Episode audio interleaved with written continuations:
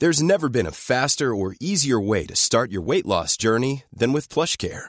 PlushCare accepts most insurance plans and gives you online access to board-certified physicians who can prescribe FDA-approved weight loss medications like Wigovi and Zepbound for those who qualify. Take charge of your health and speak with a board-certified physician about a weight loss plan that's right for you. Get started today at plushcare.com slash weight loss. That's plushcare.com slash weight loss. plushcare.com slash weight loss. I'm Sandra, and I'm just the professional your small business was looking for. But you didn't hire me because you didn't use LinkedIn jobs. LinkedIn has professionals you can't find anywhere else, including those who aren't actively looking for a new job but might be open to the perfect role, like me. In a given month, over 70% of LinkedIn users don't visit other leading job sites. So if you're not looking on LinkedIn, you'll miss out on great candidates like Sandra. Start hiring professionals like a professional. Post your free job on linkedin.com/achieve slash achieve today. Hey Dave, Yeah, Randy. since we founded Bombus, we've always said our socks, underwear, and t-shirts are super soft. Any new ideas? Maybe sublimely soft. Or disgustingly cozy? Wait, what? I got it. Bombus. Absurdly comfortable essentials for yourself And for those facing homelessness. because one purchased equals one donated. Wow, did we just write an ad? Yes. Bombas. Big comfort for everyone. Go to bombas.com slash ACAST and use code ACAST for 20% off your first purchase. Hej och varmt välkommen till Karriärpodden. Den här veckan gästas jag av Beata Wickbom, mest känd som senior digital strateg. Hon har i många år hjälpt företag och organisationer att förstå möjligheterna med digital kommunikation och tjänsteutveckling och ser sig gärna som digital folkbildare. 2014 grundade hon Hej Digitalt, en oberoende kunskapsplattform för att höja den digitala kompetensen i Sverige. Hon är också en kollega till mig i poddbranschen som programledare för Engagemangspodden. Men den här gången är det hon som ska få berätta om sig själv. Vi kommer att prata om varför man ska designa hela sitt liv, hur hennes kliv in i den digitala världen såg ut när internet fortfarande var i sin linda och på vilket sätt hon som student försökte få Handelshögskolan att bli mer inkluderande. Och dessutom berättar Beata hur livet förändrades när hon blev mamma och hur det var, speciellt under de svåra tiderna hon också drabbades av kraftig utmattningsdepression. Detta och mycket mer berättar Beata om i veckans avsnitt. Jag som programledare heter Eva Ekedal och det här är Karriärpodden, en podd med kvinnliga ledare och förebilder.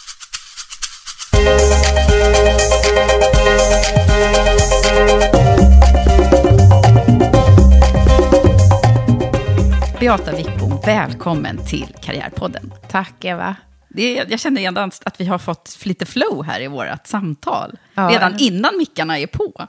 Ja, det är jätteroligt. Och så är det så roligt att höra vad du har pratat med andra gäster om. Och så pratar du om vad, jag, vad du har för målgrupp och vad jag skulle kunna tillföra. Så att, eh, jag hoppas att jag ska Ja, det är kunna roligt. ge någonting. Och jag eh, ska berätta lite om varför, varför du sitter här. Därför att jag la ut i vår Facebookgrupp som heter Karriärkvinnor Paying It Forward, eh, som vi startade i juni, så la jag ut så här, ah, vilka tycker ni att jag ska intervjua?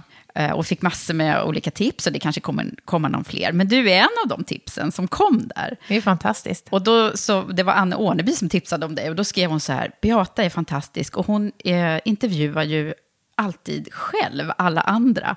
Men det är inte så ofta man hör om hennes egen story. Nej. Och då kände jag bara yes, henne ska vi ha. Så att det är ju det fokuset. För du är ju väldigt van att intervjua, är programledare och moderator och allt det du gör. Men det är kanske inte varje dag som du själv blir intervjuad. Nej, och de gångerna jag har blivit det, för en, oftast är det ju för någon artikel, då tänker jag alltid efteråt, men vad, vad bra jag ändå tycker. för när någon annan har hjälpt mig att sammanfatta så, så blir det tydligare för mig vad jag, ja men kanske vad jag håller på med och vad jag har gjort för vägval och så. Så det, Ja. jag är väldigt tacksam att jag får komma här och få Ja, du höra i få prata efterhand. om dig själv vad- vem är jag egentligen? Det är faktiskt så en del brukar säga när de har varit här. Oj, det där hade jag liksom inte tänkt på på länge och sådär. För det blir ju så. Man blir, det blir liksom en stund att, att reflektera lite över både var man befinner sig nu och vad man ska och vad man har gjort. Det är det som vi ska fokusera på. Och jag, jag har ju läst på nu, men jag känner att eh, vi behöver få en, en eh, resumé. Och då, då tänkte jag så här, nu ska jag lämna det öppet. Eh, att du, jag ska inte fråga så här, vem var du när du var liten, utan du får själv välja. Vart vill du liksom börja när du ska beskriva om din bakgrund? Jag tänker lite som Steve Jobs sa i sitt tal till studenterna på Stanford. Det är ganska känt, det finns på YouTube och så. Då så sa han så här att man kan inte alltid veta hur man ska välja till exempel sin utbildning eller vad som är rätt och så. Utan man kan bara koppla ihop eh, alla datapunkterna om man tittar bakåt. You can only connect the dots looking backwards, säger han. Och då syftade han på att han hade läst lite liksom udda kurser eh, på universitetet. Han till exempel läst kalligrafi och på så sätt så tog han, fick, tror han att eh, han fick sånt intresse för design och ett intresse för att Apple skulle göra snygga användarupplevelser. Mm. Och om jag tänker så blir det ungefär samma sak för mig. För att jag tycker att jag börjar knyta ihop min säck eh, vad det gäller hur jag ska leva mitt liv och hur jag ska jobba. För jag ser att de två sakerna hör väldigt... De, de är ju en helhet. Ja, det är verkligen. ju inte det ena och sen så får man det andra. Och nu är jag ju snart, i november är jag 51. Och jag tänker att mycket av det som jag gjorde när jag var yngre, och då tänker jag kanske från när jag var 20, är sånt som jag inte vill göra. Jag tycker inte att jag hade så härligt liv mellan jag var 18 och 27 ungefär. Så de åren vill jag inte ha. Nej. Och sen så tycker jag kanske inte hade så jätterolig barndom alltid. Men jag hade väldigt rolig barndom, eller ungdomstid hade jag inte så kul. Men jag hade väldigt rolig barndom när jag var väldigt liten. Mm. Eh, och jag kan ju börja där då att eh, jag eh, är uppfostrad av en pappa som var ganska ovanlig. Han var journalist och mm. cyklade mm. till jobbet vid fyra tiden på tidningen. Och innan dess så tog han ganska mycket hand om mig. Och eh, han eh, sydde sydde. Han eh, lärde mig också sy. Han sydde min, min, min första lilla skidanorak och Nej. mina små nickers, för det fanns inte i storlek tre fyra år. Gud, eh, och och han, var väldigt, han är ju väldigt eh, påhittig. Och han... Eh, han är en ganska känd journalist. Ja, Ulf Wickbom heter han. Ja, precis. Ja. Jag, jag Eh, letade lite i mitt minne innan du skulle komma faktiskt. Alltså, det är någon Wickbom eh, ja. som jag känner igen. Liksom. Ja. Och då hittade jag honom. Då. Och han lärde mig att vara nyfiken. Och vi hade sen när vi flyttade till ett radhus så hade vi i källaren en eh, snickarverkstad. Och då fick jag en liten snickarbänk. Och jag kommer ihåg att jag till exempel älskade någonting som heter lövsåg. Som är en, en såg som man kan till exempel ur en plywoodskiva göra ett pussel av och så. Och jag fick riktiga verktyg. Och jag fick, han var väldigt nyfiken till exempel på matlagning. Han var nyfiken men inte så bra på matlagning. Men vi gjorde ravioli hemma. Vi gjorde egen blodpudding. Och någonstans där så tog han, framförallt mig, och äldst då av, av eh, mina systrar. Och eh, jag togs liksom som en som också kunde vara medhjälplig. Alltså jag togs på allvar av, eh, i de här aktiviteterna. Mm. Du fick vara med? Liksom. Ja, och jag lärde mig att så svårt kan det nog inte vara. Så jag har varit ganska orädd inför olika typer av, allt från praktiska uppgifter till kanske stora projekt och så. Det tror jag faktiskt kommer därifrån. Och sen så från, eh, från min mammas sida så har jag också förstått att vi är en stor eh, släkt på mammas sida med kusiner och mammas syskon, de är fyra stycken. De håller väldigt mycket ihop. Vi har en liten gemensam fjäll, två små fjällstugor som vi brukar åka till. Och då brukar alla klämma in sig där på påsken. Och mycket när någon fyller år, speciellt när min mormor som blev 95 levde, så man firar alla födelsedagar. Så att den här känslan av att vara en i flocken där och få vara väldigt accepterad i en större grupp. Det har ju varit jätteviktigt för mig att, för, för, har jag förstått, att alltid känna att du har en naturlig tillhörighet mm. i, en, en, i någon form av grupp. Speciellt eftersom jag tänker att när jag tittar tillbaka så tycker jag kanske inte jag har haft en så naturlig tillhörighet i min lilla familj på grund av olika omständigheter. Liksom, mina föräldrar skiljs, gift om sig. Och jag har alltid haft den där kusinskaran och liksom, även mina morbröder och fast, mostrar och så har varit betydelsefulla för mig. Mm.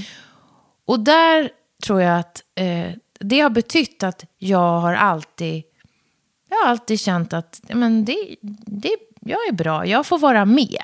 Mm, så gott självförtroende. Gott självförtroende. Mm. Det är bra tolkat. Så nyfikenhet och gott självförtroende. Och sen så hade jag ju då förmånen att eh, ganska tidigt i mitt yrkesliv hamna på en plats som var väldigt annorlunda. Och det var ju Spray då, dit jag kom hösten 95. Oh, det var ju verkligen i internets... Ja, och då, då hade jag, när de ringde mig första gången, då hade jag aldrig hört i princip ordet internet. Mm. Eh, eller jag hade hört ordet internet, men jag hade aldrig hört om ordet webb eller webben. Och jag hade inte sett internet. Och eh, vad som hände i korthet där var ju att det var ju en plats dit många kom som kanske inte var så traditionellt skolade. Um, vi hade många som var självlärda. Vi hade, därför att det inte fanns någon kompetens att tillgå. Vi hade, eh, vi som kom från handel som var en liten grupp, vi hade kanske inte heller exakt rätt förutsättningar för att göra det här jobbet som krävdes. Alltså, vi hade ju ingen teknisk bakgrund, men vi lärde oss att skarva, eller vad ska man säga, vi lärde oss att inte skarva så, men att eh, vi lärde oss att lägga till då en, en förståelse för tekniken och för den design som behövs för att skapa tjänster som användare kan använda. Mm. Och det har jag i efterhand förstått att det är kanske en av de allra viktigaste eh, erfarenheterna jag har haft i, i min karriär. Att förstå att du måste alltid tänka i flera olika perspektiv. Och du, nu använder vi ordet tvärfunktionell kompetens och tvärfunktionella grupper. Det här var ju en övning i det. Och så var det ju en övning i mångfald. För att vår yngsta medarbetare bodde fortfarande hemma, mm. var 17 år. Vi hade av någon anledning, och det var kanske för att det här var de som var grundare var väldigt framsynta och förstod eh, förmågan hos individer som inte hade formella utbildningar. Men vi hade många som, liksom jag hade lite, om jag får säga att jag är lite brokig i min bakgrund. Jag bodde också några år i Östafrika. Jag, eh, jag gjorde du? När gjorde du det? Var det eh, under det, de här tidiga åren? Alltså? Ja, det var mellan jag var 11 och 13. Så mm tog min mamma med mig och mina två systrar, en barnflicka och en lärare till min syster som är döv, och flyttade till Tanzania. Mm. Och Vad jobbade bodde, mamma med då? Hon jobbade med bistånd och små, småindustriutveckling mm. på Sida. Och där var vi ett kvinnokollektiv med tre vuxna kvinnor och tre barn. Så det har ju också präglat mig i hur man, så kan man också leva. Ja. Men där, tillbaka till spray där, att många av de som jobbar där, hade också en bakgrund av att, om jag ska säga, vara lite outsiders i sina gamla miljöer. För jag kunde känna mig på Handels till exempel, som lite outsider. Att jag var också intresserad och kanske kom där från min barndom med hur saker funkar och att jag ville inte bara läsa om någonting, jag ville gärna se i praktiken hur grejer funkar. Och jag hade ju läst istället för franska och, eller tyska på högstadiet, hade jag ju läst teknik. Och suttit i källaren och skruvat på skolan och skruvat ihop svävare och mm. telefonväxlar. Och jag var liksom väldigt nyfiken på, okej, okay, men i, i praktiken då? Men dit kommer ju sällan på Handels. Mm. Här, nu säger jag en grej som är skitpinsam, men när vi läste bokföring på Handels första mm. terminen, mm. då trodde jag så som man ställde upp T-konton och så här för er som har gjort det, mm. att det var en övning i liksom hur det historiskt gick till typ på renässansen, att det här var en del av ekonomisk historia. För att det blev så teoretiskt och så vi blev väldigt duktiga på själva hantverket, men vi såg ju aldrig hur man skulle applicera någonting. Mm. Och det är ju en sak som jag har insett att om inte jag ser den större bilden, då kan inte jag koppla ihop mig med en uppgift. Mm. Och det tror jag är en ganska vanlig hur, erfarenhet. Hur gick det där för dig på Handels då? Var, eh. var du liksom en uh, udda figur? Jag är ju ganska modig av mig. Mm. Och det har jag ju också fått från hemifrån. Det tror jag är från mamma och från den där delen av mammas sida som är... Man, att, att vi, vi, vi pratar om och liksom påpekar det som inte fungerar och förändrar. Och mamma som var biståndsarbetare och så. Och jag tyckte till exempel att det var väldigt konstigt på Handels att vi var bara, vi var ju mindre än 20 procent kvinnor. Det fanns inte på den tiden, jag började 87, en enda kvinnlig professor. Nej. Kan du förstå Eva? en enda kvinnlig professor. Och så jag, jag, jag, hade, jag har svårt att acceptera status quo när jag ser att det finns en möjlighet till förbättring. Och jag är inte sån som gnäller, utan då sätter jag igång och förändrar. Och gör. Och det är väldigt typiskt mig då, att göra någonting, ett initiativ för att förändra. Och då startade jag någonting som heter Tjejer på Handels. Och syftet var i första hand eh, att liksom opinionsbilda internt i rektorskollegiet och bland lärarna. För att påvisa att det här var svårt för oss kvinnliga studenter att acceptera. För att för oss så blev ju det en bild av att eh, man kan gå här på den här skolan, men när du sen är färdig, och det var ju samma sak med gästföreläsare och så, så var jag ju mest män, så behöver du vara man för att få ett spännande jobb i ledande position eller eh, vara en del av den här utbildningen, om du ska forska vidare eller så. Och det var ganska många då som tyckte att det här var så onödigt. Varför, på, varför förstör du förutsättningarna för dig själv? Varför tar du inte bara de här åren? Du vet ju att det är en bra utbildning. Och bara gå de här åren och så får... Så, du, varför ska du vara med och lösa problemet? Var, det var folk som tyckte Ja, ja, det, ja, som ja, sa det till dig? Alltså. Alltså, gör, det- gör det till en... Nu har du, du har ju uppenbarligen pluggat hårt på gymnasiet, fått bra betyg, kommit in. Du ska vara tacksam att du kom in och nu ska du bara liksom räkmacka dig igenom det här. Men jag så tycker ordnar det sig sen ungefär? Ja, och, och de som kommer efter, då får väl de ta hand om det här. Men det har jag jättesvårt att acceptera. Och om jag ser mig, om jag ser ett problem så tänker jag alltid att liksom, okej, men då får jag vara del av lösningen, då får jag göra någonting. Men du, fick du med dig många i, i den här tjej, Tjejer på Handels? Jag fick med mig en liten grupp och Eh, jag fick komma eh, och prata med rektor och jag fick eh, också prata om det som jag tyckte var en killkultur när det gällde till exempel det som hette inspark och på andra ställen heter nollning och att, att vara... Jag, jag, jag, jag kunde inte använda uttrycket in, in, mer inkluderande kultur på skolan. För jag hade inte vokabulären. Jag hade liksom inte tränat upp mig. Jag var 21, 20 eller 21. Så att jag hade inte eh, riktigt träffat någon som kunde beskriva och ge mig de orden som behövdes för att förklara vad är det vi vill göra för lösning då.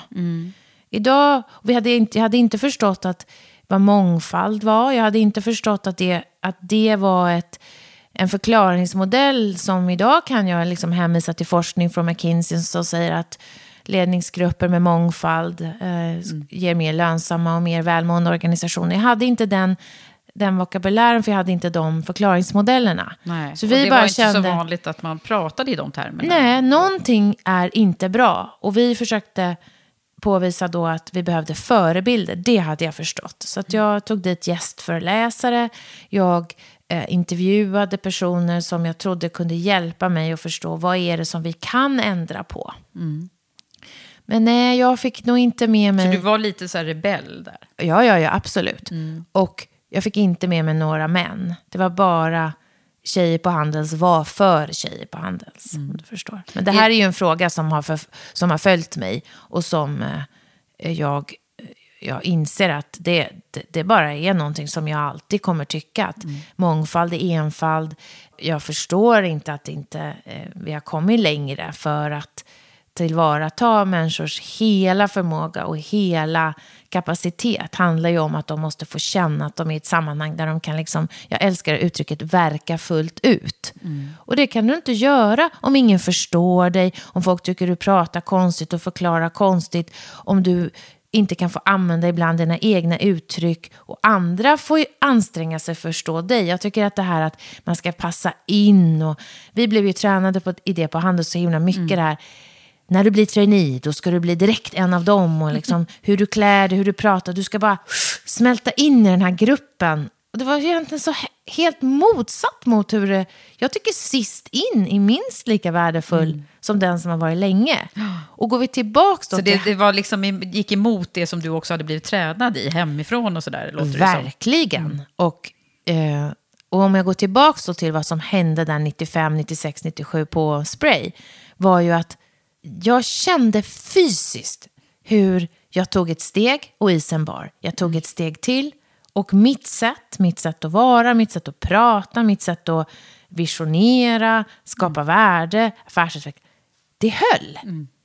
Det var rätt. Det var liksom, det var en... Det där ehm, tiden är ju, ja. alltså jag sitter ju här och ler som du ser. Ja, och jag får ju en liten Eh. tår i ögat för att jag tycker att det var så fantastiskt att jag så tidigt i min karriär fick vara med om att du kan hämta, eh, hämta kraften i dig själv. Du behöver inte hela tiden kolla, vad borde jag göra nu, vad är rätt, utan Nej, du, det- du det kan liksom- lita på dig själv. Och, det och vad ju, som helst är möjligt där på något sätt. För att eh, det var ju de åren när, när, när det också liksom bara hände. Och du var med då på, liksom mitt i, Ja, i det här på ja. både Spray och Razorfish och, och eh, som marknadsansvarig, eller vad Ja, ska man säga? jag var först utbildningsansvarig eftersom de flesta av våra uppdragsgivare inte ens hade förstått vad internet betydde. Och de, deras medarbetare framförallt satt ju på något som heter terminal. De hade inte ens en dator. Och Trygg-Hansa som var en kund hade inte ens internetuppkoppling då, 95. Så det var väldigt mycket som handlade om att grundläggande förstå vad, vad händer om våra medarbetare allihop får en direktkanal till kunder? Om de på kundtjänst kan prata direkt till kunder utan någon, något mellanled och, och kunderna kan gå direkt in och göra en del av de här ärendena själva på det vi kallar en, det, då sa vi ju en hemsida, det säger vi ju ibland nu, men vad händer då? Och vad gör kunden och vad gör ni? Alltså det här med, med, med transparens och med kundmakt. Och det fanns ju inte någon som hade förstått vad det skulle innebära. Nej. Och sen var det ju också sen att vara marknads och PR-ansvarig som betydde att ta hand om det intresse som vi faktiskt genererade. För att det fina med hela Spray som grundarna hade tänkt ut så bra, det var ju att dels bli riktigt bra på att skapa digitala tjänster och vara med och transformera hur värde skapas. Och sen den andra var ju att bli en, ett exempel och en förebild på framtidens företag. I allt vad det gällde rekrytering, belöningssystem, ledarskap, arbetssätt. Det här med fria arbetstider, mobil dator fick ju jag fast den var jättedyr för det var ju viktigt liksom att kunna jobba var du ville och så. Det var ju nytt 95-96. Då Men du måste ju ha hamnat väldigt rätt där, tänker jag. Med liksom, eh, Så rätt. Från, eh, var det här något som du var med och styrde själv, eller bara blev det så? Jag är så intresserad av det här med karriärutveckling, liksom, hur vi tänker kring det. Mm, Jag får nog i början säga att det var tack vare grundarna som såg mina förmågor och bekräftade mig där första och andra året och gjorde det tydligt att så som du gör är jättebra.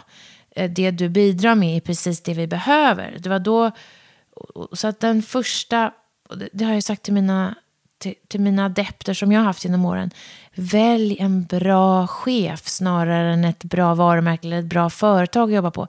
En chef som kan hjälpa dig att, att hamna i ditt rätta element och få den här känslan av att du verkar fullt ut. Både använder det du kanske formellt har lärt dig, men också få, vara dig själv. Och jag tror att jag också, vad jag gjorde, vad jag lärde mig där var väldigt mycket. Det är framförallt en av grundarna, Jonas då, som hade en, var väldigt bra på att beskriva våran vision. Och jag såg framför mig den här sagan om råttfångaren från Hameln. Jag har alltid sett i bilder. Som går framför mig en liten flöjt och så kommer alla, han tar, får ju med sig alla råttorna och sen så blir det som en, en hel liksom, Greta Thunberg-armé av, av råttor då som ska gå in till stan och ehm, jag kommer inte ihåg om de ska ställa till oreda eller vad det är de ska göra, men eh, den där att ledarens roll är att måla upp den här bilden av vart vi är på väg. Och den kan ligga ganska långt bort. Den kan vara någonting som mer är som ett, nästan som ett sug framåt. Och sen alla vi medarbetare, vi får tolka den här bilden utifrån våra förutsättningar och de roller vi har. Och några liksom går på gatan, några cyklar snabbt i vägrenen, några trailrunnar på sidan. Jag såg det här framför mig så himla tydligt. Att, och det är den här mångfalden av arbetssätt och vägar framåt som är det starka. Men det, och det andra starka är att ha den här bilden som vi kanske inte kommer nå på flera år. Vi var ju för 17 ett källarföretag i Stockholm som pratade om att bli globalt ledande. Det är verkligen, om jag säger vilka connecting the dots looking backwards. Min er, fysiska erfarenhet, för det här är en fysisk erfarenhet av att du kan sätta en mission som är väldigt djärv. Och du kan vara en litet, en litet gäng i Stockholm och ändå eh, tänka att varför skulle det inte vara vi? Och det här var så anti mot hur Sverige var på den här tiden, som var storföretag. ehm, jag kände inga entreprenörer när jag började på Spray. Jag, hade, jag kände ingen som hade... Jag, jag visste ju att, liksom, att Ikea hade byggts av en person från början. Jag visste att Erling Persson hade startat H&M. Jag visste att Oriflame var grundat av några människor. Men jag kände ingen som var mitt i en, en tillväxtresa. Vi kände ingen som hade gjort en snabb tillväxtresa heller. Och byggt någon, Och någon verksamhet. var du mitt i. Nu var men, jag mitt i det. men jag tänker på den här bilden som du målar upp. Var, var är du i den här bilden? Jag är en av råttorna. Du är en av råttorna Ja. som går först? Eller vad, Nej, vad, som, som är en av råttorna som, eh, om jag säger att våra, le, våra ledare var liksom, om jag säger att de två tydligaste ledarna hos oss, de gick också i par. Det var ytterligare en sak som jag har tagit med mig. Att, att gå i par med någon, Mm. det är ju att bli trippelt, fyrdubbelt så snabb. så vi, Mm. eller våra hur? två, det var fem grundare men det var två som var ledare. En var formellt vd men de var två. En, vis, en, liksom, en visionär och en mera operativ ledare. De, var, de höll i flöjten om man säger så. Men sen var ju vi alla andra så vi hade ju små råttgrupper. Råttarna, jag såg inte på råttorna som något äckligt, utan jag såg bara att vi var liksom varelser som rörde oss framåt. Men vi rörde oss framåt i olika takt, på vårt eget sätt. Men de, deras roll var ju att hålla hög hastighet och göra den här bilden så spännande att, vi, att vägen ändå blev så smal som möjligt. För att om alla ska gå jättemycket kringelikrokigt så tar det för lång tid. Och vad en annan sak jag lärde mig var ju att vara snabb. Och framförallt snabb att få ut någonting som en kund eller en medarbetare kan ta vid. Precis, fast att det händer någonting Ja. där. Men vad, vad hände här då? För vi vet ju vad som hände menar jag. I, jag vet ju verkligen vad som hände eftersom jag var mitt inne i det här också och rekryterade Mm. för fulla muggar till de här bolagen som ju växte som bara den. Och sen så helt plötsligt så skulle de inte växa längre ju. Nej, vad, vad hände med dig då? Det är ju två saker som hände här. Det ena var ju att vi faktiskt bevisade på riktigt att det här var en ny typ av företagande. Att det här var ett nytt ledarskap och ett nytt sätt att bedriva verksamhet på där människor uppenbarligen skapade mycket värde på kort tid och lärde sig mycket. Och eh, våra, vårt sätt att jobba var, var, var värdefullt. Sen så var ju om man säger att hade det här hänt lite senare, när tekniken hade varit lite mer tillgänglig och lite billigare, för att om, vi måste komma ihåg, vi hade inte ens bredband 2000. Vi hade ju inte, svenskarna hade internet på dator som stod på ett skrivbord, så var, nu ska jag gå hem och surfa. För man hade ju inte mobiler som var uppkopplade. Det vi hade såna här uppringda modem som Ja. lät så här. Ja. Och om du tänker att iPhone kom först 2007 så var ju det här, runt 2000 så var, fanns det ju då en, i, vi pr- pratar ju om IT-bubblan, för att det var ju mer IT än vad det var konsumentnära, kundnära tjänster. Det var väldigt lite som där kundefterfrågan på individnivå drev utvecklingen. Och vi försökte bygga tjänster åt försäkringsbolag och dagligvarukedjor och så. Det var ju för, det var tidigt. Och vi var ju också... Eh, vi ville ju så mycket och hade ju sett in i framtiden Och borde, och hade inte heller kanske uthålligheten då finansiellt att eftersom marknaden sprack ju, eller bubblan gick ju ur. Och vi, många av de här bolagen var högt värderade och hade växt via förvärv. Och, ehm, Vad hände inte- med dig då? då? Ja, jag, jag hade ju den biologiska turen att eh, få barn februari 2000. Det var ju månaden Bra innan kurvan vände. Procter Gamble vinstvarnade i mars 2000. Och sen så började nedgången på börserna och sen så eh, gick eh, så småningom luften ur det här IT-bubblan. Men jag, jag, för mig, om man lämnar liksom det, det finansiella perspektivet att det var sorgligt att många liksom småsparare förlorade pengar och det var sorgligt att många av de här bolagen som hade köpts upp av sådana som jag menar, Framfab och även Spray köpte bolag och betalade med aktier så var det många grundare i andra bolag som såg sina livsverk bli värdelösa. Så är det coola att idag så är ju jättemånga människor från den här tiden involverade i andra verksamheter. Ja. I nummer två, nummer tre och kanske nummer fyra till och med. Så vi rustade ju en hel generation av entreprenörer. Vi ändrade synen på vem som har rätt att liksom kalla sig framtidsföretag. Det var ju att ett litet bolag ändå fick så mycket uppmärksamhet. Vi var ju inte många.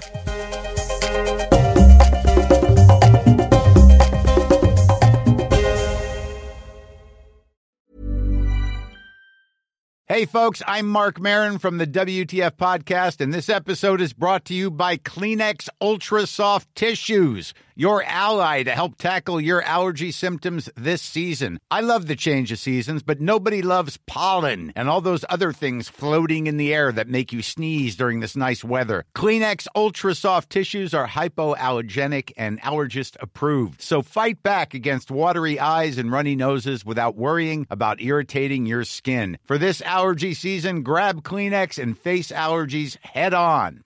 Hiring for your small business? If you're not looking for professionals on LinkedIn, you're looking in the wrong place. That's like looking for your car keys in a fish tank. LinkedIn helps you hire professionals you can't find anywhere else, even those who aren't actively searching for a new job but might be open to the perfect role. In a given month, over 70% of LinkedIn users don't even visit other leading job sites. So start looking in the right place. With LinkedIn, you can hire professionals like a professional. Post your free job on linkedin.com slash achieve today.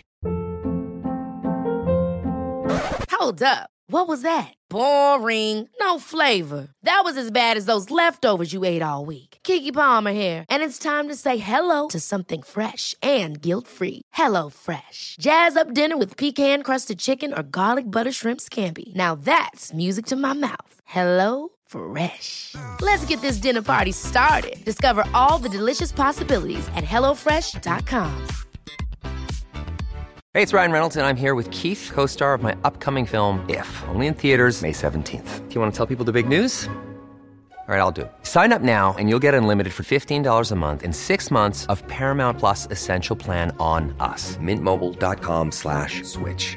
Upfront payment of $45 equivalent to $15 per month. Unlimited over 40 gigabytes per month. Face lower speeds. Videos at 480p. Active Mint customers by 531.24 get six months of Paramount Plus Essential Plan. Auto renews after six months. Offer ends May 31st, 2024. Separate Paramount Plus registration required. Terms and conditions apply if rated PG. There's never been a faster or easier way to start your weight loss journey than with PlushCare.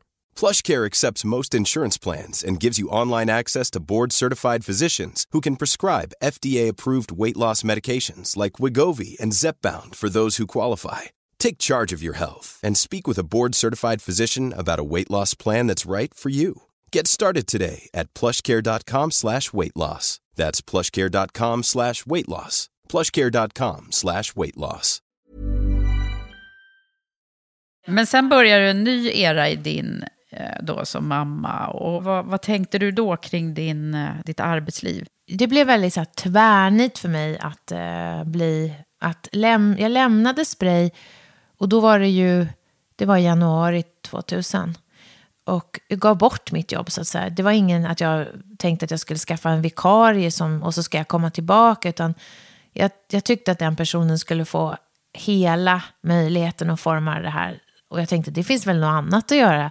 Jag visste inte så mycket om hur det var hur det skulle bli att vara mamma. Och jag och min partner, hade, eller barnens pappa då, hade inte pratat så mycket om eh, alltså, hur ska vi leva sen. Och, han var ju också frilans och är fortfarande frilans. Och, eh, det, har inte, det var aldrig någonting, det är väl en viktig läxa till alla er som inte har fått barn ännu, att kanske prata lite mer om, inte föräldraskapets första år eller an, första två år, utan hur ska vi leva sen då mm. när det är mindre, vi är mindre bara två vuxna människor? Och då gick jag in första halvåret, när jag tänker tillbaka, nu har jag glömt bort det, nu när du frågar om det så kommer jag på det, Eva, att då skaffade vi en, en barnflicka redan, Hedda heter mitt äldsta barn, när Hedda var två, tre veckor gammal om jag minns rätt. Mm, det var det började med att hennes pappa fick ett jobberbjudande att han skulle sätta upp en stor grej i Istanbul.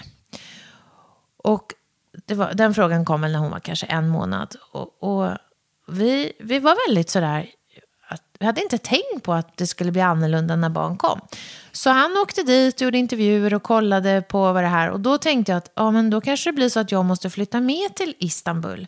Och då kan det ju vara bra att och när, han, när jag inte är i Istanbul så kanske jag måste ha någon här hemma som hjälper mig. Så att, då var tanken att jag skulle ha en barnflicka för att jag inte skulle vara så ensam när han var där borta och jobbade. Och sen så kom hon då, Camilla hette hon, och då i samband med att jag hade slutat på, på spray fulltid så fick jag flera olika förfrågningar om att sitta i olika styrelser. Mm. Och tackade jag till det utan att tänka på riktigt arbetssätt och hur jag skulle bidra. Eh, och framförallt jag skulle bidra då med en ett, en månaders bebis. Och så tänkte jag att det kan ju inte vara jättesvårt. Alltså, den äter och sover väl bebisen. Och jag minns mitt första styrelsemöte på SIC, Swedish Institute of Computer Science tror jag. Det som sen blev en del av RISE, statlig forskningsstiftelse. Det var mars, det snöade, vi hade en liten bil. Jag skulle för första gången packa in vagnen i bakluckan på typ mindre än en Volkswagen Polo. Um, och bebisen och sen jag själv då som ville klä upp mig lite för styrelsemötet. Och skotta uppfarten. Och jag var, så, jag var så varm när jag kom till Kista. Mm. Och jag var så, jag var så liksom stressad. Och jag kände redan det första jag behövde göra var att amma bebisen. Och då hade jag inte med mig barnflickan. Och på något sätt så var både hon och jag för varma och ungen skrek. Och då satte jag mig längst bak i rummet eh, och ammade. Och kände det här är det sämsta. Nu sitter jag passivt bakom så att säga ryggen på dem eh, som är med här på mötet. Jag, det här är det absolut sämsta jag kunde göra. Det här var inte det, det här var, ingen bra lösning på hur man kombinerar mm. föräldraskap och arbete. Och de som säger att det är bara att ta med barnet till jobbet, alltså det, det gick inte att fokusera. Mm. Och då, eh, så då, gjorde jag, då fortsatte jag eh, med styrelsearbetet, men jag hade inte med mig Hedda mer. Utan det var då kanske också Camilla kom in i bilden. Och då lärde jag mig också att jag, är, eh, jag, jag, jag måste skilja lite på det professionella och det privata. Mm. Eh, för, att, eh, för att känna mig autonom. Och det har tillbaka liksom med mina grundbehov. Att, dub, att ha dubbla fokus och där, det var jättesvårt. Mm. Ja, och sen så blev jag ju väldigt snabbt gravid igen. Mm. Så att jag har ju två döttrar på... De är så nära alltså? På, ja, mm. det, hon, det är bara 15 månader emellan. Mm. Och då, och, och, då så var det ju faktiskt så att, eh, eh, ja, det brukar jag inte prata om så ofta, men min dotter nummer två eh, hade en, eh, en blod, det blev ett blodfel. Vi, jag fick något som heter RH-immunisering, som är väldigt mm. ovanligt. Eh, det finns i princip inte i Sverige längre. Eh, och det har att göra med min blodgrupp och hennes blodgrupp. Ah, och någonting, att ni hade olika? Ja. Ah. Och då fick jag åka till KS och, och det här undersöker man ja, hos alla kvinnor som är gravida. Men just eh, eftersom det aldrig egentligen är något problem så är det inte så många som vet om det. För att, då pratar man ju inte om det. Mm. Och jag blev då RO-immuniserad vilket gjorde att jag konkurrerade liksom med Ellens blod. Så jag åkte till Karolinska varannan dag, tog blodprov och sen så ungefär ja, var ibland blev det var fjärde, var femte, var sjätte vecka så gjorde de ett stort blodbyte på henne. Alltså de gick in med en nål genom magen. När hon var kvar i magen? Ja, genom magen. Eh, Man låg i en, jag låg i prickstilla med en ultraljudsläkare som tittade och så skulle de med den där nålen då pricka navelsträngen på ett visst sätt. Ligg still, ligg still, ligg still. Det var ganska smärtsamt. Man kunde inte bedöva för de visste inte vad de skulle trycka. Det var ganska fasansfullt. Och så tog de ett blodprov lite snabbt på henne, analyserade det där blodprovet snabbt, bestämde hur mycket superblod skulle de ge henne. Med, för att hon, risken var ju annars att hennes, att hennes hjärta inte skulle klara, för att det pumpar ju snabbare och snabbare ju, för att hon hade inte tillräckligt med röda blodkroppar. Så det var ju en stress, det var en, en, en, jag hade ju en ettåring också hemma. Och då så fick jag dra tyvärr i nödbromsen och säga att till alla mina uppdragsgivare, jag kan inte göra någonting. Jag fick bara hoppa av allting. Eh, för att hinna mellan sjukhuset och åka hem. Ja. Och då som tur är min svärmor väldigt eh, till stor hjälp. Och ettåringen var jättemycket hos henne. Och sen så föddes Ellen då eh, juli 2001. Och då var ju alla så glada. Hon såg ut som en liten frisk knubbig bebis. Det här var juli, det var jättevarmt. Du vet hur det är med bemanning på sjukhus och så. Gud vad bra, det är inget fel. Tack och hej, nu är ni utskrivna. Vad skönt att det ändå gick så bra. Ja, men då hände ju någonting. Och då, då när jag märkte att det är någonting som inte stämmer. Hon blev väldigt snabbt mindre och väldigt smal och väldigt, väldigt stillsam. Och jag insåg att hon, det är något, alltså hon mår inte bra. Men det var stängt på barnavårdscentralen. Det var, eh, det var, hon var i barnavårdscentralen då, då var det ju inte sjukhuset längre. Och det var sommar och alla sa bara, men gud vad bra att hon inte har hänt någonting med henne och så. Men då fick ju hon, hon hade någonting annat då som vi sen fick behandling för. Så då började det egentligen en svår, ännu svårare tid. För då blev hon, ja, jag tror hon fick någon sorts dödsskräck, liksom, någon dödsångest. Så hon var som en liten apa på mig och sin pappa. Man kunde inte lägga ner henne, man kunde bara bära henne. Och hon sov på oss och hon liksom var, och, och deras pappa jobbade och jag var hemma eftersom jag ammade och så. Hon var ju bara en, två månader. Och så den lilla ett och ett halvt åringen. Och då, tyvärr så, då sov jag nog inte ordentligt på flera månader. Och det straffade sig sen. Så jag fick en svår utmattningsdepression året efter. Ja, det kom efter. Ja, och var borta från, från världen kan man nästan säga. Först i tre månader helt och hållet. Alltså jag kunde inte göra någonting, jag bara låg. Och det är ju hemskt. Alltså jag har ju inga... Jag börjar nästan gråta när jag tänker på när jag tittar på bilder från den här tiden. Så kommer inte jag ihåg att jag har varit med om eh, de här sakerna som jag har gjort med mina barn. Och sen tog det nästan tre år att eh, komma tillbaka till eh, orken och viljan och lusten och kompetensen att jobba fullt ut igen. Så då var jag tvungen att verkligen, och det är jag bra på, ta, att eh, plugga själv, att liksom läsa in mig på grejer. Och jag bestämde mig då för, det är väldigt typiskt mig, att något måste jag ju bli expert på igen. Och då hade, då hade eh, det, webben utvecklats lite mer. Nu vi, pratar vi 2004 ungefär. Och då kom ju det som hette webb 2.0. Och det som vi ser idag med att vi kan kommentera, att vi kan ha bloggar och att Facebook kan göra en... finns. Alltså, det började komma då, kanske inte 2004, men 2006. Men jag bestämde mig för att bli expert på framtidens liksom, digitala användning. Men Och då, digitala- hade du, då hade du hämtat dig ur den här eh, krisen då? Mm, Hur- då var jag- då var hur, jag- Hur, hur gjorde du för att liksom få, eh, få upp dig själv igen från den här svåra... Ehm, jag... ehm, först så sov jag oavbrutet. Det är kanske fler som har varit utmattade vet. Du kan sova hur mycket som helst, du blir aldrig piggare. Och sen så fick jag hörselstörning så jag, jag var överkänslig för ljud. Så att jag fick gå med öronproppar. Och det, alltså det är faktiskt hemskt. att ha små barn som pratar och ro, är roliga. Och, som, och det enda du vill är att de ska vara tysta. och sen ehm, så, av en slump, jag ville ju bara hitta någonting, jag är ju väldigt lösningsfokuserad. Snälla, ge mig bara något sätt att bli bättre. Och slippa ur den här liksom känslan av att allting rör sig ultrarapid och att jag vandrar genom gröt. Eller Mm. släpar mig genom sörja bara, den känslan. Att det lyfter liksom inte. Kroppen vill inte, hjärnan vill inte, lusten vill inte. Ingenting lyfter. Nej. Det är så jämntjockt. Och då hade jag läst om ett eh, ställe som jag inte visste vad det hette, som låg i Dalarna, där man åkte och var tyst.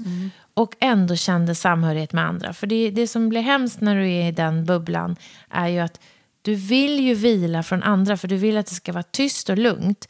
Men du, blir ju, du vill ju samtidigt inte känna dig så ensam. Och, så, och då hade ju internet kommit, så kunde jag ju googla. Tack igen för internet. Ja. Och då hittade jag av en slump en kursgård i Dalarna. Fast det här var inte den här tysta kursgården. Och den hette Sätergläntan. Och det är handarbetet, Sve- Svensk Hemslöjds kursgård. Startad. Jaha, jag trodde du skulle hamna på Bara Vara, men det var inte den. Mm. Ja, det fanns inte då. Nej. Det gjorde jag senare. Den startades i början av 1900-talet av ett antal eh, kvinnor som tyckte att eh, hantverket skulle lyftas upp på en nivå där det liksom blev mer professionaliserat och eh, vi skulle ha en riktig utbildning i Sverige för, inom textil, både väv och eh, stickning och, och sömnad. Även trä eh, och så finns det även en metalldel man kan lära sig att smida. Och de hade kortkurser. Och så började jag läsa och hade inte, hade inte gått en enda eh, sån kurs sen jag... Sommaren efter Handels gick jag tre veckor på Gällesborgsskolan och målade. Bara för att jag kände att jag måste... Men det är tillbaka till, jag ser Ja, tillbaka ja. till dig när du lekte vid Ja, ja, och- snickarboden. eh, Och pappa, och göra pappa. ravioli och göra Mm. saker med händerna. Och första året när min pappa var skild så hade, vi, hade han inga julgransprydnader minns jag. Då klippte vi ur Tuborgburken den där, med en plåtsax ut den där långa och korta gubben till exempel och satte sytråd i och gjorde julgransprydnader av gamla ölburkar som vi då skämdes, alltså vi skämdes så fruktansvärt mycket. Men i efterhand har jag insett att det är ju det där pysslet att göra och inte se att det är så långt mellan tanke och handling. Och, då, och sen så stod det att nästa vecka eller två veckor framåt skulle det vara en kurs i, eh, det hette bara kreativt skapande med textil eller någonting sånt. Skapa fritt med textil tror jag den hette. Med Raine Navin och Gunilla Skyttla.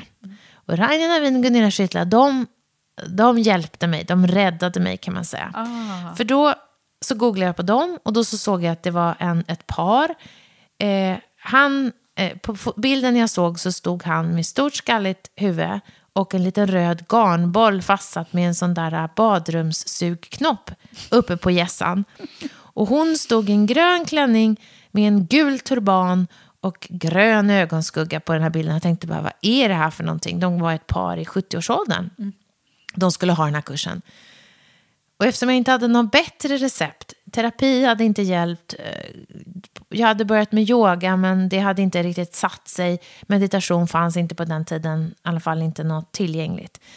Det här var ju liksom ganska, det är ju ändå 2004, 2005. Så jag åkte dit till Dalarna. Jag hade aldrig varit i Dalarna. Jag hade aldrig varit på en kursgård på det där sättet med internat. Och, och jag, vi var inte bara äldre på den här, men det var väldigt många eh, också damer där. Och min bänkgranne var en, en 85-årig för detta lärare som faktiskt hade jobbat i, som kom från eh, samma kommun som jag, från Danderyd. Som var min bänkgranne kan man säga. Helt underbar. Och från att vi gick in i salen så skrattade vi. Och vi skrattade och vi lekte och vi ville aldrig gå och lägga oss. Och de gav och gav och gav och gav. Jag var inte trött Så vad på var en... det som hände? Det var kreativiteten som fullkomligt eh, släpptes lös där. Jag kom hem till min eh, läkare, eh, min terapeut, och så sa jag att jag har varit på kurs och jag har skrattat i en vecka och jag har inte gäspat och jag har inte varit trött. Och jag har gjort allt. Då alltså. sa hon, ja men den hjärnhalvan har du väl inte använt, så den är väl kanske inte utmattad. Det är ju jättebra att du har hittat någonting. Och då började jag lite mer aktivt med det som jag fortfarande har som en stor del av min, mitt kreativa skapande. Alltså alla former av handarbete.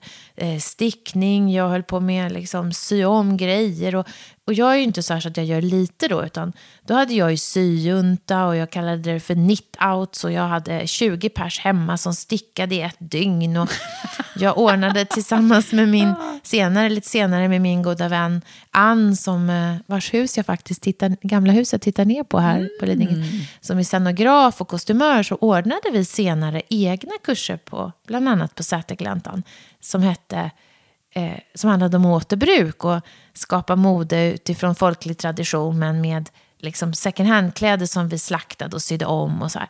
Så att det här blev ju Gud vad härligt. jättebra vilken, vilken för mig. härlig berättelse. För att jag tror att det, det är ju verkligen någonting terapeutiskt som sker utan att gå i terapi. Ja. När man, en del pratar ju om trädgårdsterapi. Och, alltså när man liksom får också fokusera på något, något Ja. kreativt skapande eller någonting som också där man lägger all kraft Ja. på eh, och fokus på hur det liksom kan förlösa då, vilket det Och, uppenbarligen och dig. trädgårdsarbete är ju en sån sak som jag också, för att vi flyttade sen till hus och då byggde vi om och kvar blev liksom en, en jordig trädgård med massa sprängsten bara.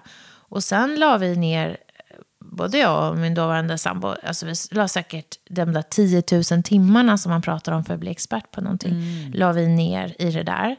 Eh, och eh, jag vet inte hur många ton jord som jag har eh, skottkärrat ut. Och om jag, är, om jag ska säga att jag är riktigt bra på någonting, då är det nog faktiskt att anlägga och sköta en trädgård. För det kan jag verkligen.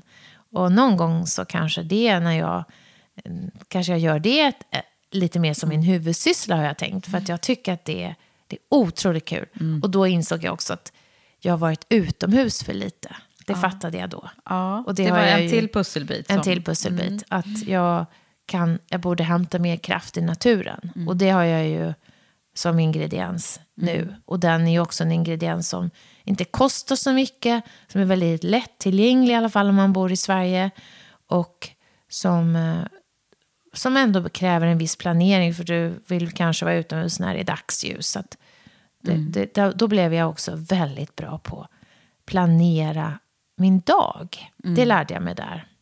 Så det är viktiga nycklar som Ja. kommer ur den här svåra perioden Ja. i ditt liv. Det, Ja. det nästan... Och så blev jag expert då. Lärde jag mig väldigt, väldigt mycket om den nya, den nya webben, webb 2.0. Eh, Jag bestämde mig också för att bli expert på det som heter virtuella världar. Som är, då kommer du kanske ihåg något som heter Second Life. Och där kunde man då i en virtuell värld vara en karaktär, man kunde köpa mark, man kunde bygga hus. Och jag var i den där världen i ett år för att bli riktigt bra på det. Jag gjorde till och med fastighet, en liten fastighetsaffär och tjänade några tusen dollar på det. Jag träffade människor som levde helt andra liv. Eh, Jag fick hjälp att hitta rätt via en son till en, em, en, en person i mitt nätverk som levde där inne. Och de han levde med, det var en... I den här virtuella? Ja, han, han, eh, han var typ 20, Andreas. Och så hade han hus och, och jobbade med trädgårdsanläggning. För att världen var ju liksom, det var ju som ett Minecraft. Det var ingenting tills du byggde någonting. Och han anlade vackra trädgårdar tillsammans med en kille som hade som han aldrig hade då fysiskt träffats men som han bodde med. Han bodde på ett, litet, ett hus på deras tomt. Nu gör jag så här citationstecken i luften. Och den killen var yrkes... Han hade fått en uh, arbetsskada. Han hade blivit uh, invalidiserad efter en byggplatsolycka. så han kunde bara ligga. Men i Second Life så hade, levde han sitt liv. Och han hade gift sig med en kvinna. Som, eh, han var från Alabama och han hade gift sig med en kvinna som bodde i en annan stat. Och de hade inte ekonomiska medel att fysiskt träffas. Men de hade, och hon gjorde smyckesdesigner och kläder. För att karaktärerna i Second Life var ju liksom nakna, eller vad man ska säga, när man började. Så, så man hade någon lite enkel kläd, tröja, byxor. och Sen så fick man bygga den stil man ville och uttrycka den. Man kunde göra själv eller man kunde köpa färdiga grejer. Så det fanns en valuta där inne.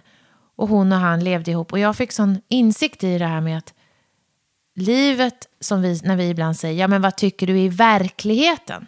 Att den gränsen eh, är eh, kan man inte göra så för att den virtuella verkligheten är minst lika verklig. Den är virtuell, sen har vi fysisk verklighet.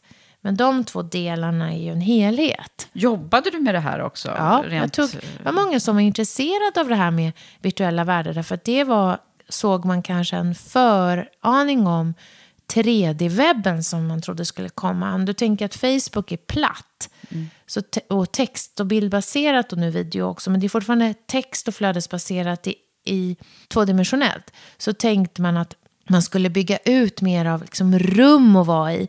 Så att ett forum, ditt forum till exempel med dina, eh, dina ledare och dina följare, de skulle kunna vara nästan som i ett fysiskt rum med virtuella avatarer och där skulle man prata och hänga och träffas. Och, och vad som händer då är ju också att tyst, det tysta samtalet, den tysta närvaron och samvaron blir eh, lättare. För att det blir väldigt liksom, konversationellt i våra tvådimensionella kanaler. För att om du, inte, om du är tyst så syns du ju inte. Så du måste ju som hela tiden prata. Så det här var en annan sorts användarupplevelse. Mm, vad kunde jag se om man satt runt elden till exempel, runt en lägereld i Second Life. Mm. Då kunde man ju som sitta där och känna närvaron av andra fast ingen pratade. Mm. Det var väldigt speciellt. Vad ledde det här dig sen vidare då, rent yrkesmässigt? Att jag kunde bli rådgivare och föreläsare. Mm. För det är, det är ju det som du verkligen har gjort de senaste, ja hur många år är det nu då? Ja, det är ju nästan 15 år nu som ja. jag har gjort det. Ja, för du är ju lite liksom digital guru då, och det var det du på något sätt bestämde dig för där då? Ja, och att jag kunde via nätet lära mig det jag behövde. Ja. Plus att jag tog investerade en hel del pengar i att åka på olika konferenser i USA. Och till exempel en sån där webb 2.0-konferens. På kvällen hade jag, satt jag vid en middag där Mark Zuckerberg satt vid samma bord. För mm. Facebook var inte känt ännu.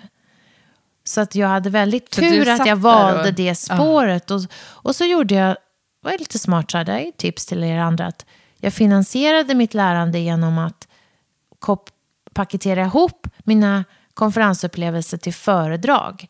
Så att jag sålde till exempel till fyra, fem föredrag, företag en spaning kring det senaste. Ja. Och så kunde jag eh, successivt lära mig mer och mer och mer. Ja. Och bli expert.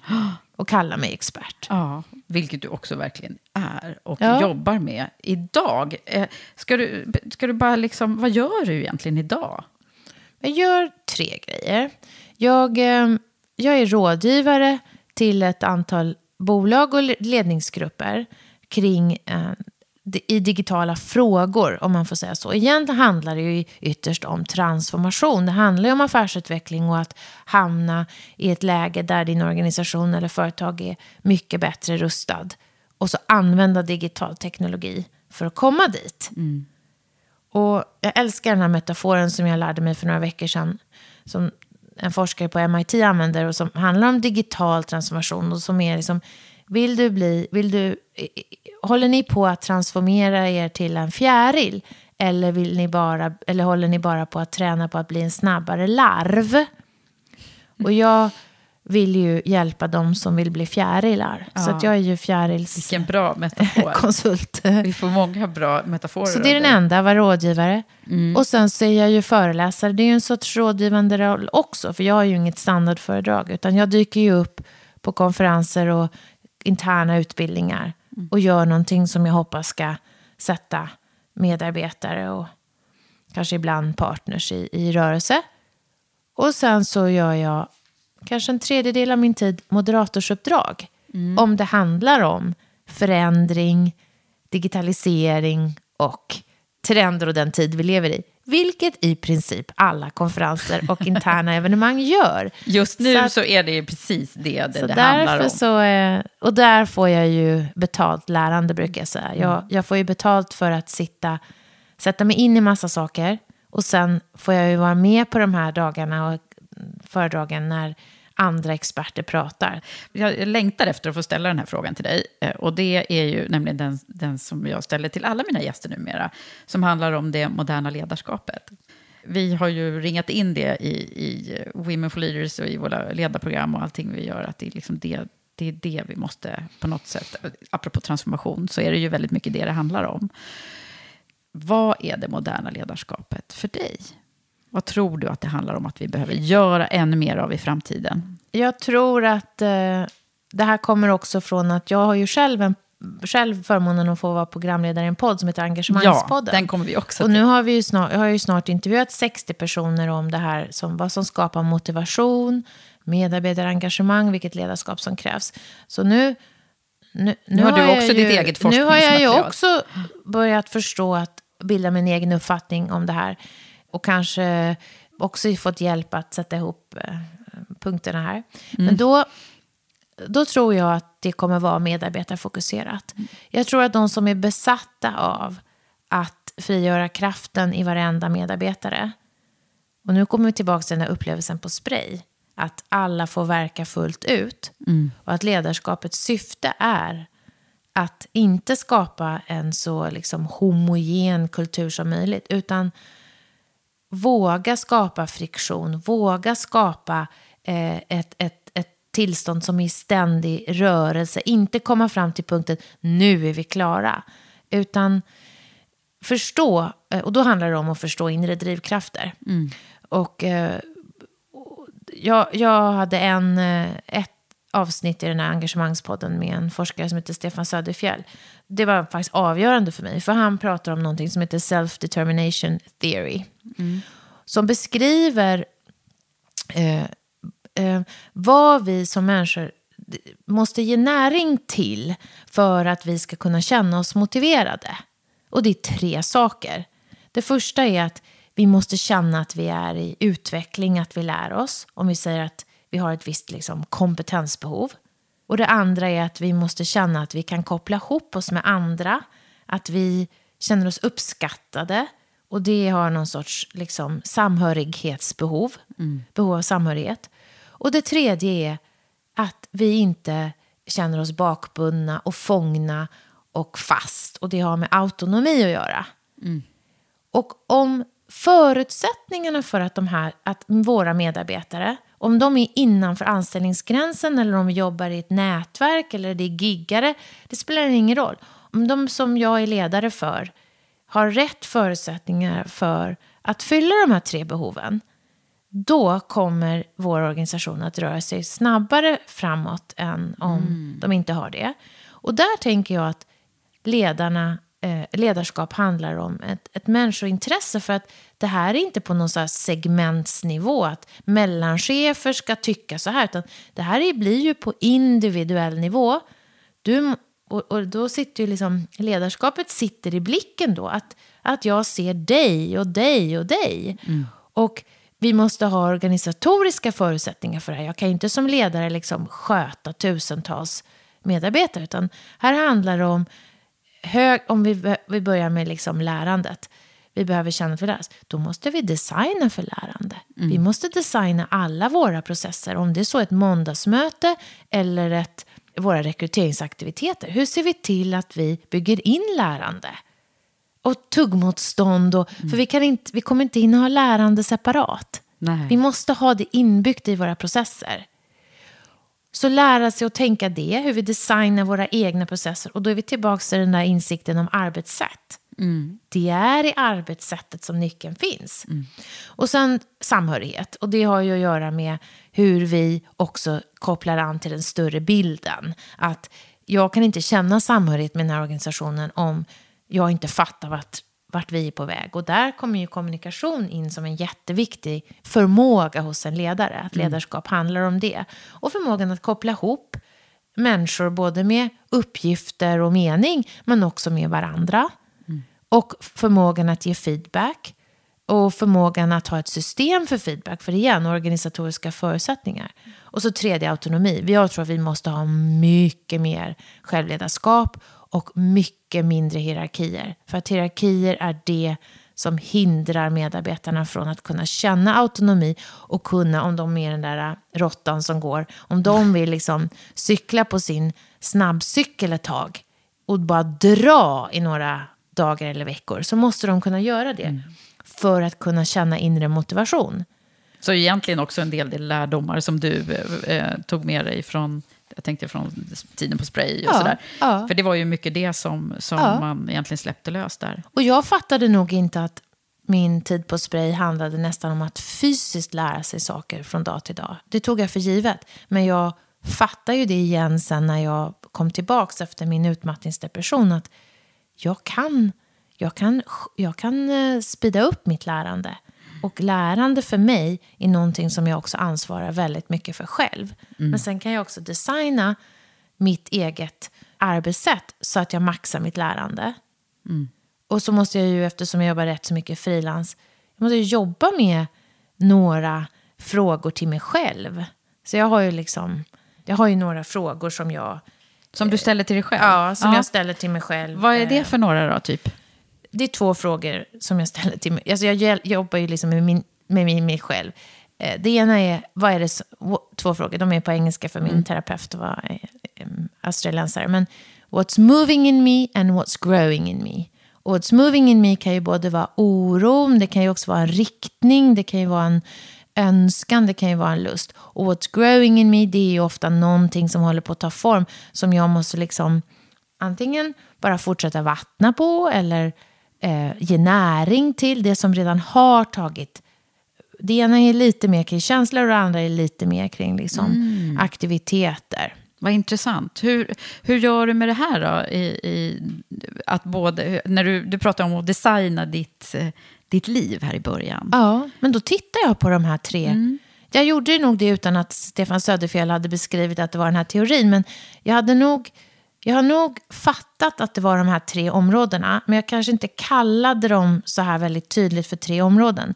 Men till exempel så har jag ju mer och mer insett att jag kan inte titta på det som yrkeslivet, även om det här är en yrkespodd. Jag måste se det som det är hela mitt liv som jag hela tiden tittar på, både vad det gäller lärande, samhörighet och känsla av autonomi.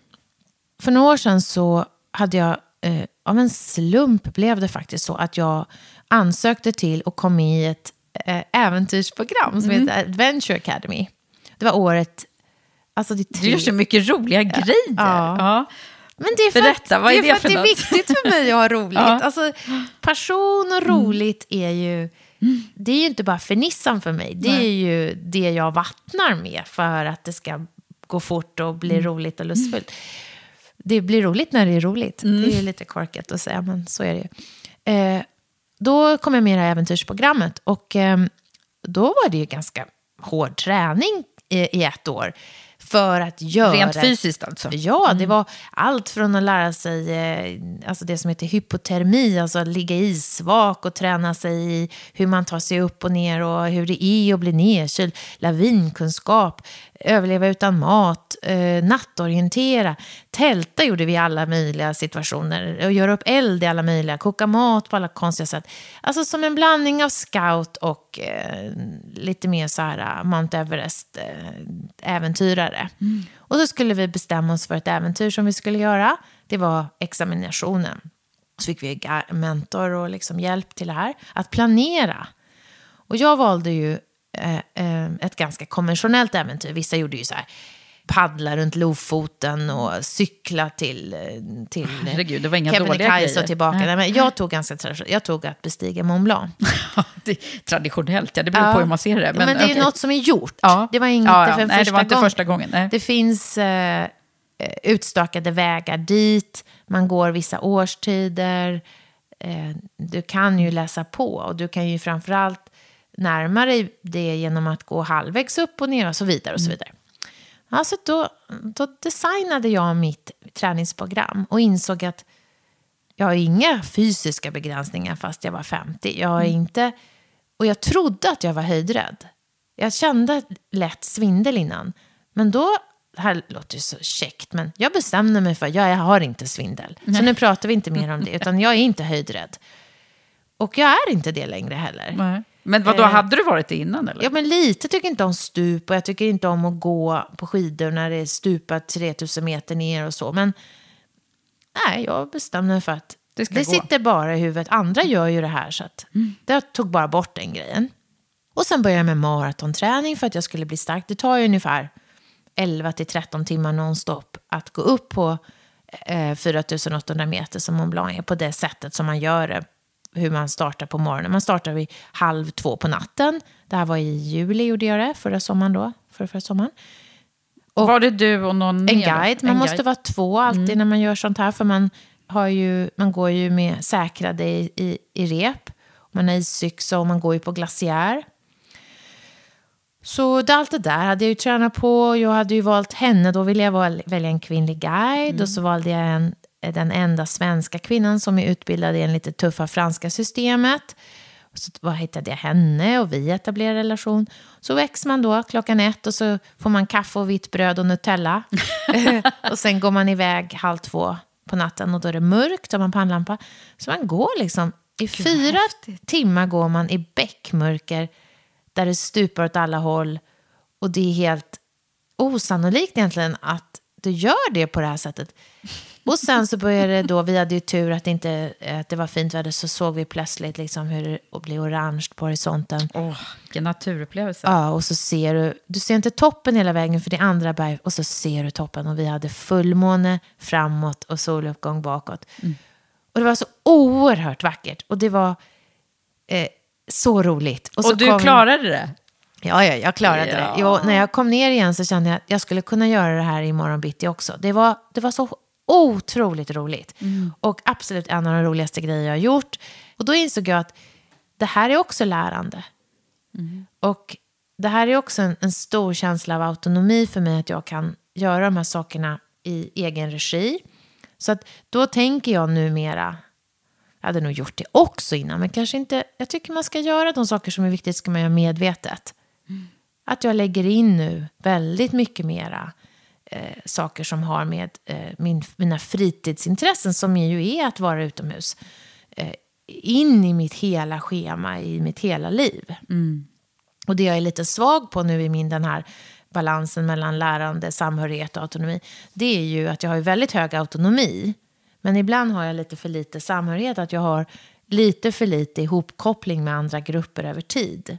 Och då måste jag lösa det, för att då kan det bli lite ensamt och det kan vara tråkigt att jobba med någonting länge som frilans och så ser du att det här bara fortsätter, du får ingen feedback, du vet inte vad som har hänt, du vet inte om det, det, den, det arbete du gjorde gav effekt.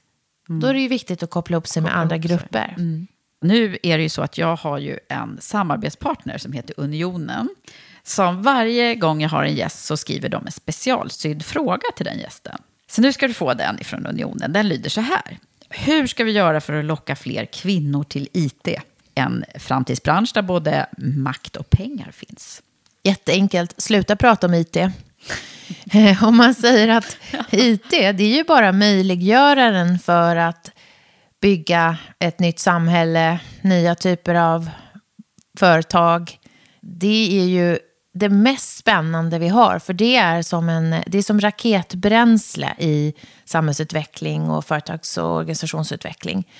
Vi pratar ju om digital transformation. Och då brukar jag säga att digital kan vara liksom i tunna bokstäver och det är transformation som är i feta bokstäver. Tänk dig att få jobba med att transform- transformera våra transportsystem, vårt utbildningssystem, vårt hälsosystem med hjälp av digital teknologi. Och vara med i den utvecklingen och säga, ja, det var, jag var med när vi verkligen kunde börja göra stor skillnad. För tekniken är annorlunda idag. Den, det med, den, är, den är smartare till, ett lägre, till en lägre kostnad så vi kan applicera den på fler områden. Jag Så säga- omformulera begreppen, det är det, vi, det du säger. Ja, att IT låter ju som, det låter ju som gamla härkiga system. Mm. Och det är det ju delvis. Någonstans är det ju liksom tekniksystem i botten, men applikationerna, tillämpningarna, Mm. det är ju också, om vi är väldigt generösa med begreppet IT, och det är ju där du vill vara. Det är ju i dem där du kan få eh, människor som kanske har diabetes att ta sina, sin, eh, till sin insulin på ett helt nytt sätt och leva på ett helt nytt sätt. Eller du kan få barn som har dyslexi att eh, bli bäst i klassen och, och ge dem verktyg. Och du kan på en arbetsplats skapa sam, samarbetsverktyg som gör att du skapar värde på ett helt nytt sätt. Det är ju IT. Det är ju sjukt kul att få jobba med. Det är så det ska låta. Nu, bort med alla trötta eh, stämplar på, på IT nu. nu. Nu döper vi om det. Ja, och IT är ju också allt. Det är därför det blir lite, lite generellt och lite... Det är lite bre- brett att säga IT idag. Mm. För allt är ju egentligen IT Ja, vi och det är därför vi pratar om välfärdsteknologi, finansteknologi, green tech, alltså miljöteknologi, så att det blir lite mer tillämpat. Mm. Och då kommer vi få både män och kvinnor som vill jobba med det här. Ja. Beata, jätteroligt att, att få samtala. Jag känner att vi kommer kunna fortsätta flera timmar. Men eh, tack så jättemycket för att du har varit här och delat med dig av din stora kunskap och kreativitet och inspiration. Tack för att vi kom och tack för att ni har lyssnat. Stort tack till dig som har lyssnat. Det är så roligt att ni också följer och hejar på oss på olika sätt. Det betyder så mycket. Och om du inte redan gör det, gå in och tryck på prenumerera så du inte missar nästa avsnitt. Vi har också en nyhet i Women for Leaders att berätta om, nämligen att vi precis har lanserat ett nytt mentorprogram i samarbete med Svensk-amerikanska handelskammaren i New York, SAC New York. Ett skräddarsytt mentorprogram som riktar sig till kvinnliga ledare som vill växa och samtidigt bygga ut sitt internationella affärsnätverk. Du kan läsa mer på womenforleaders.com och ansökan har precis öppnat.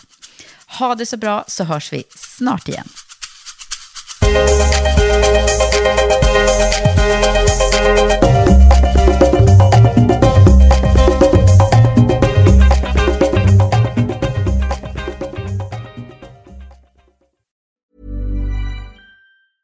Planning for your next trip?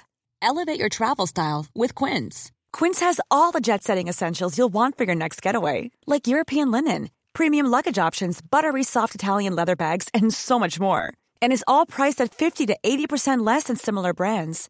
Plus, Quince only works with factories that use safe and ethical manufacturing practices.